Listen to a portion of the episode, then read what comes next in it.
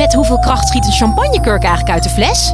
Ja, het is feest bij Quest. Al twintig jaar serieus leuk, met nieuwsgierige vragen en antwoorden uit de wetenschap. Zo maken we Nederland elke dag een stukje slimmer. Nu in de winkel en op quest.nl. Hey wetenschapsliefhebber, welkom bij de Universiteit van Nederland podcast. Ik ben Sofie Frankemolen. Goed dat je luistert. Vraag je. Stel, je hebt straks een sportwedstrijd. Is het dan verstandig om zo'n zoet, kleurrijk sportdrankje te drinken? In deze aflevering vertelt bewegingswetenschapper Luc van Loon van Universiteit Maastricht of sportdrankjes complete onzin zijn of dat ze je naar de eerste plek helpen. Dit is de Universiteit van Nederland. Naast een zekere aanleg en weken, maanden of misschien zelfs jaren van training, kunnen we ook met voeding een belangrijk effect hebben op ons prestatievermogen. Dus heb je binnenkort een wedstrijd, hoe bereid je je dan voor? Hoe zorg je dat je met de juiste voeding optimaal aan de startlijn verschijnt? En tijdens de wedstrijd moet je dan een sportdrank gebruiken? Doen ze iets? En als ze iets doen, hoe werkt dat dan eigenlijk? Als we sporten, als we sowieso bewegen, gebruiken we onze spieren. Onze spieren zitten gekoppeld aan onze botten en zorgen dat we kunnen bewegen. Als je nou in zo'n spier gaat kijken, dan zie je eigenlijk dat het een grote bundel is met daarin allerlei individuele spiervezels. En binnen zo'n spiervezel zie je dat het eigenlijk een aaneenschakeling is van sarcomeren. Een sarcomeer is een kleine functionele eenheid waar die spiervezel uit bestaat. En als je daar goed naar gaat kijken, dan zie je dat het dikke en dunne eiwitstructuren zijn die over elkaar heen kunnen schuiven. Wanneer die over elkaar heen schuiven, praten we over contractie, een aanspanning van je spier, een verkorting. Wanneer ze loskomen van elkaar en uit elkaar schuiven, is het de verlenging van de spier en een relaxatie. Nou, dat schuiven van die eiwitstructuren kost energie. En die energie halen we uit ATP. Nou, ATP kent u misschien van het grote tennistoernooi, maar die naam is gewoon gestolen van het stofje adenosine trifosfaat, oftewel ATP. Adenosine trifosfaat is het molecuul adenosine met daaraan drie gekoppelde fosfaatgroepen. En wanneer zo'n fosfaatgroep losgekoppeld wordt, komt er energie bij vrij. En die energie kunnen we gebruiken om die eiwitstructuren over elkaar heen te laten glijden. Nou, ATP hebben wij continu nodig. Dus we maken ATP aan. En dat doen we met behulp van brandstoffen. Brandstoffen die we uit onze voeding krijgen. Onze voeding bestaat vooral uit de drie macronutriënten: koolhydraten, vetten en eiwitten. De koolhydraten en de, en de vetten zijn de belangrijke brandstofbronnen voor ons lichaam. En die slaan we ook op in ons lichaam. En onze energievoorraden in ons lichaam bestaan vooral uit vet. Bijna 97% van al onze energie opgeslagen in ons lijf is vet. Zo'n 12 kilogram in een slanke man van pakweg 70 kilo heeft hij een vetweefsel. Vetweefsel onder de huid, vetweefsel tussen de organen in de buikholte. Daarnaast is er ook nog een klein beetje vet, zo'n 300 gram schatten ze, in de spier. Als je kijkt in de spier zie je kleine vetdruppeltjes. En daarnaast is altijd wat vet aanwezig in het bloed. Denk maar eens aan cholesterol. Een veel kleinere hoeveelheid energie is opgeslagen in de vorm van koolhydraten. Dat is minder dan 3%. En die koolhydraten liggen opgeslagen in je spieren als spierglycogeen. Dat varieert van zo'n 300 tot zo'n 700 gram. En je hebt leverglycogeen, pakweg zo'n 100 gram. En daarnaast een klein beetje glucose in het bloed. En dat kennen we natuurlijk als de bloedsuikerspiegel. Nou, deze brandstoffen hebben verschillen. Het eerste verschil dat je ziet als je zo'n brandstof, naar die brandstoffen kijkt, is hoeveel energie erin zit. 1 gram koolhydraten levert maar zo'n 17 kilojoule aan energie bij verbranding. Terwijl 1 gram vetten maar liefst 38 kilojoule energie levert.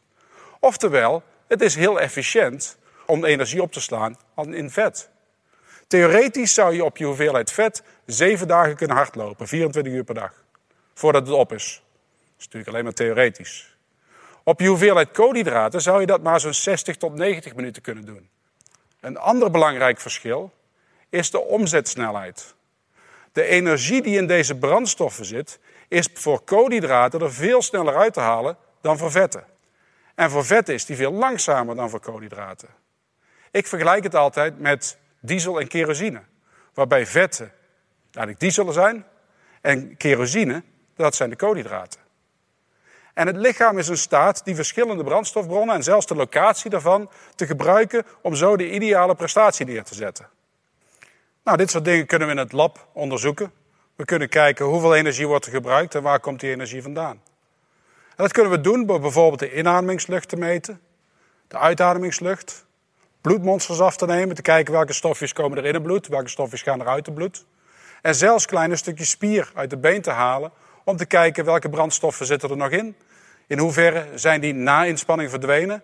Wat is het verschil tussen een getrainde en een ongetrainde persoon? En zo kun je allerlei interessante dingen uitzoeken. En dan besef je dat de menselijke motor, onze spieren, enorm geavanceerd zijn. Meer geavanceerd dan enige motor die op dit moment ontwikkeld wordt. Wat nog interessanter wordt, als je kijkt naar waar komt die energie vandaan. Nou, je ziet dat naarmate de inspanningsintensiteit stijgt, stijgt ook je vetgebruik. Maar wanneer de inspanningsintensiteit verder stijgt dan een middelmatig niveau, dan zie je dat ons vermogen om vet te verbranden daalt. Dus wij zijn helemaal niet zo goed in staat om veel vet te verbranden tijdens zware inspanning. En dan worden de koolhydraten veel belangrijker. Het is dus duidelijk dat bij hoge intensiteit inspanning de koolhydraten de allerbelangrijkste brandstofbron worden. Nou, eigenlijk heb ik nou het hele verhaal al verteld. Als je belangrijkste energiebron je koolhydraten zijn, en er is maar 3% van je energie opgeslagen in koolhydraten, dan kan het wel eens zo zijn dat je koolhydraatvoorraden beperkend zijn voor de prestatie van een atleet. Nou, dat is dus ook daadwerkelijk het geval. Dus atleten die over langere tijd maximaal inspanning moeten leveren, die zullen een tekort krijgen aan koolhydraten. En dat wil je voorkomen. Nou, wat kun je eraan doen? Je kunt met de voeding zorgen dat je maximale hoeveelheden koolhydraten in je lichaam opgeslagen hebt. Veel duuratleten doen dat gedurende zes dagen in een voorbereiding naar een wedstrijd. Ze verhogen de hoeveelheid koolhydraten in hun voeding. Normaal is dat ongeveer 55% van de energie die ze innemen zijn koolhydraten, maar dat verhoog je naar zo'n 70% of zelfs nog hoger. Dus je eet veel meer koolhydraatrijke producten, zoals pasta's, brood, aardappelen. Daarnaast ga je ook de, iets doen met je trainingen. Je blijft wel trainen, dezelfde intensiteit, maar je verkort de duur van je trainingen. Dat noemen ze tapering. Die combinatie zorgt dat je je tanks tot zo'n 40% meer kunt vullen. Dus dat je 40% meer koolhydraten ter beschikking hebt in je lichaam voor de start van je wedstrijd. Nou, nou is de dag van de wedstrijd aangebroken. De dag van de wedstrijd eet je ochtends nog een koolhydraatrijke maaltijd, een lichte koolhydraatrijke maaltijd. Denk aan een paar sneden witbrood met jam. En dat is om even die lever nog aan te vullen. Om even te zorgen dat die lever zijn laatste glycogeen heeft aangevuld. Want in de nacht heeft natuurlijk die lever wat van zijn glycogeen verloren om je bloedsuikerspiegel op niveau te houden. Nou, dan ben je in principe klaar voor de start. Is de wedstrijd nou van een hoog niveau en moet je over één of meerdere uren presteren, dan is het verstandig om ook een sportdrankje te gaan gebruiken. Nou, waarom zou je een sportdrank gebruiken? Eigenlijk tweeledig. Enerzijds om een extra aanvulling van de beperkte koolhydraten die je in je lichaam hebt. En twee, om water aan te bieden om te compenseren voor het waterverlies door het zweten. Het verstandigste is al te beginnen met een sportdrank te nemen tijdens de warming-up of vlak voor de start. Zo'n 6 tot 8 milliliter per kilogram lichaamsgewicht. Dan moet je dus denken aan zo'n 400 tot 500 milliliter. Best veel voor iemand die veel hard loopt en weinig drinkt, maar niet zoveel voor een wielrenner die dat gewend is. Maar dit zijn dingen waar je aan kunt wennen. Gedurende de wedstrijd neem je dan zo'n 2 tot 3 milliliter per kilogram lichaamsgewicht elke 15 tot 20 minuten. Want dan zorg je er voor een hele mooie eh, gelijkmatige aanvoer van sportdrank in je systeem. Nou, wanneer helpen deze sportdranken? Als je kijkt naar het wetenschappelijk onderzoek, dan zijn deze sportdranken, deze koolhydraatdranken, alleen prestatieverhogend wanneer je te weinig koolhydraten in je lichaam hebt.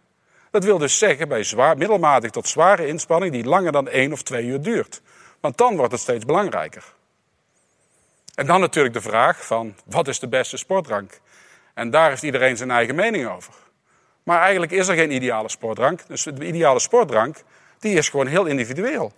Hoeveel vocht ga je verliezen? Denk je te gaan verliezen in de omstandigheden waarin je gaat sporten? En hoeveel koolhydraten denk je nodig te hebben? Bij die twee samen kom je op de ideale sportdrank op dat ideale moment. En je wil natuurlijk geen fouten maken, want als je darmproblemen krijgt tijdens een wedstrijd, dan kan dat een negatief effect hebben op je prestatie. Nu heb je je sportdrank genomen, je hebt je voorbereid. Misschien heb je een podium, podiumplaats uh, te pakken. Of je beseft dat je nog veel meer moet trainen. Maar wat nu? Je koolhydraatvoorraden zijn geledigd en je zult ze weer aan moeten vullen. Dat is geen probleem. Binnen 48 uur, als je normaal eet, zijn die koolhydraatvoorraden weer hersteld. Maar pas op, als je elke dag maximaal moet presteren, denk bijvoorbeeld aan de Tour de France, dan wordt het zaak dat je die glycogeenvoorraden snel herstelt. Want anders ben je niet in staat om je prestatieniveau te handhaven. Daarvoor wordt opnieuw een koolhydraatrijke voeding gebruikt, eventueel aangevuld met het gebruik van hersteldranken. Hersteldranken bevatten meestal nog meer koolhydraten dan de sportdrankjes waar we het zojuist over gehad hebben. En bevatten ook nog eiwitten. En die eiwitten zijn niet voor je herstel van je, van je, van je koolhydraatvoorraden, maar wel voor het aanpassen van de spieren en het herstellen van schade. Nou, naast regelmatige training is voeding dus duidelijk een belangrijke factor waarmee we ons prestatievermogen kunnen verbeteren. Hiervoor kunnen we gewone voeding gebruiken en eventueel aangevuld met sportspecifieke producten zoals sportdranken. Want een sportdrank op de fiets is natuurlijk makkelijker dan een bord pasta. Een goede voeding en een verstandig gebruik van specifieke sportvoeding garanderen geen topprestaties natuurlijk.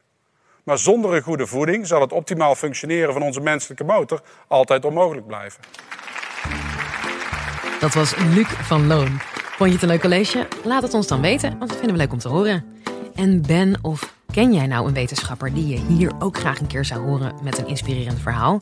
Mail ons dan je tips via podcast.universiteitvannederland.nl. In de volgende aflevering hoor je meer over hoe computers jouw gedachten kunnen aansturen. Tot dan.